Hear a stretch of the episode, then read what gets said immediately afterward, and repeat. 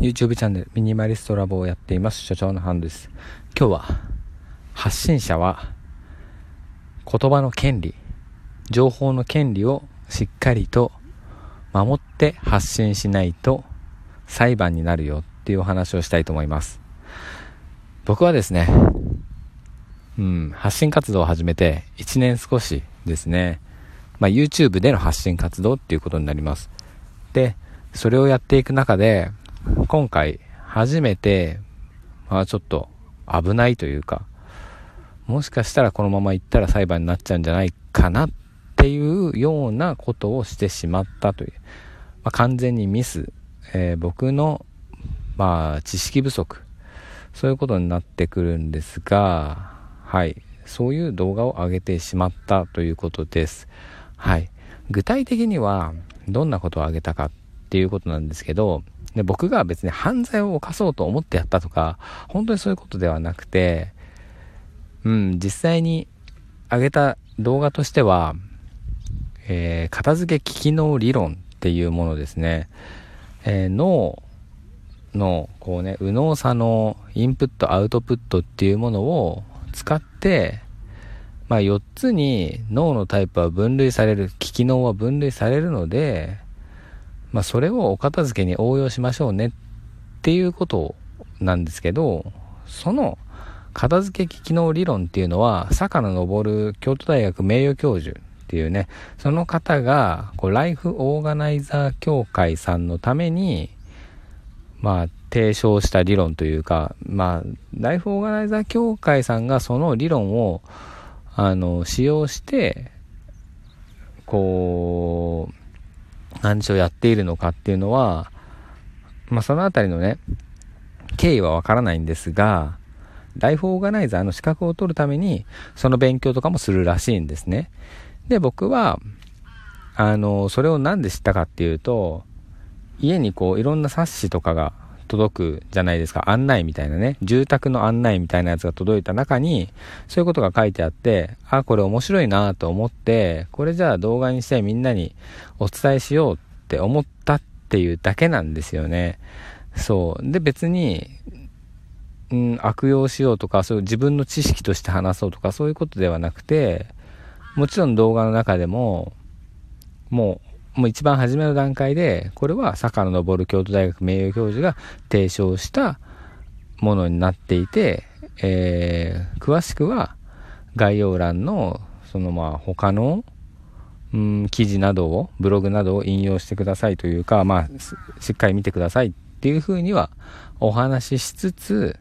まあ、だから引用元をしっかりとお話しつつ、まあ、話し始めたと。で、こういう分類になります。4つのタイプはこうです。こういう人はこういうふうにお片付けしましょうっていうような感じでお話をしていって、はい。あの、まあ、これ、今回はすごい触りだけなので、もっと詳しく知りたい人は、あの、他の、それを検索してみて、危機の理論っていうのを検索して、お話してみてくださいっていう風に終わっているんですね。はい。なので、まあ、それって、うーん、僕としてはですよ、その自分の知識として話してなくて、その方のお話をしてますよっていうことをしっかり提示してるので、まあそういうところで YouTube とかで動画にしても大丈夫なのかなと思って、本当に別に悪用しようとか思ったわけじゃなくて、そういうふうに思っていたんですね。そしたら、まあ、あのー、有名なミニマリストさんで山口聖子さんっていう方いらっしゃるんですね。まあミニマリストを目指している方だったら、まあ誰でも知ってるというか、もうね、チャンネル登録者数も20万人ぐらいバーッとすぐに増えちゃった方というか、まあ、ずっとブログを書いてらっしゃる方なので、本当に知ってる方多いと思うんですが、著書もたくさんあるので、で、山口聖子さんがツイッターで、権利侵害問題の動画を上げてる方がいるっていうふうに上げていて、あ、もしかしたらそれってこのことかもしれないって思ったんですよね。それで、まあ僕が僕のかもと思いすぐに削除しましたっていうことで、えー、返信をしました。そしたらね、そこからいろいろと、ライフオーガナイザー協会の権利の侵害をしたという自覚はありますかっていうこととかが、まあ、返信でいただきまして、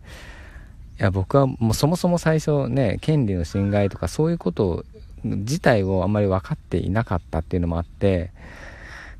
あのー、はい、あの、ダメなことだとは思ったのですぐに削除しましたっていうことをまず送って、で、まあ、説明もしたんですね。引用元として、ちゃんと教授のお名前出したりとかしているので、それで大丈夫なのかなと。まあ、発信イコール、そういう引用元をしっかりすれば、ある程度のことは大丈夫だっていうふうに僕は思っていたので、うん、あとはね、あの、断、断捨離問題とかあったんですよ。断捨離っていう言葉を使ってはいけないとかね。うん。で、それ謝罪動画出したりしてたので、断捨離っていう言葉にも権利があるの知ってますよねってそれは知ってますって、それは一時期みんなの中で話題になったので知ってますと。あの、ミニマリストさんたちの中でね。なので、それ知ってるんですけど、その、まあ、ライフオーガナイザー協会さんの、その危機の理論っていうものに権利があるっていうふうに全く僕は考えていなかったので、全くというか、うーん、その、やっぱネットに出てきたり、冊子で届いたりして、まあ皆が見れる情報だったので、それをまあシェアしたっていうような感覚だったんですね。うん、それでじゃあお金儲けをしてやろうとかそういうことではなかったんですけど、まあ実質的に、まあ、そういう行為はあまり良くないというか、もう下手したら裁判沙汰になっちゃうぐらい悪いことだっていうことが今回分かったので、まあ、もうちょっと、こう、情報っていうものの取り扱いは、うん、慎重にしないといけないなっていうことが分かりました。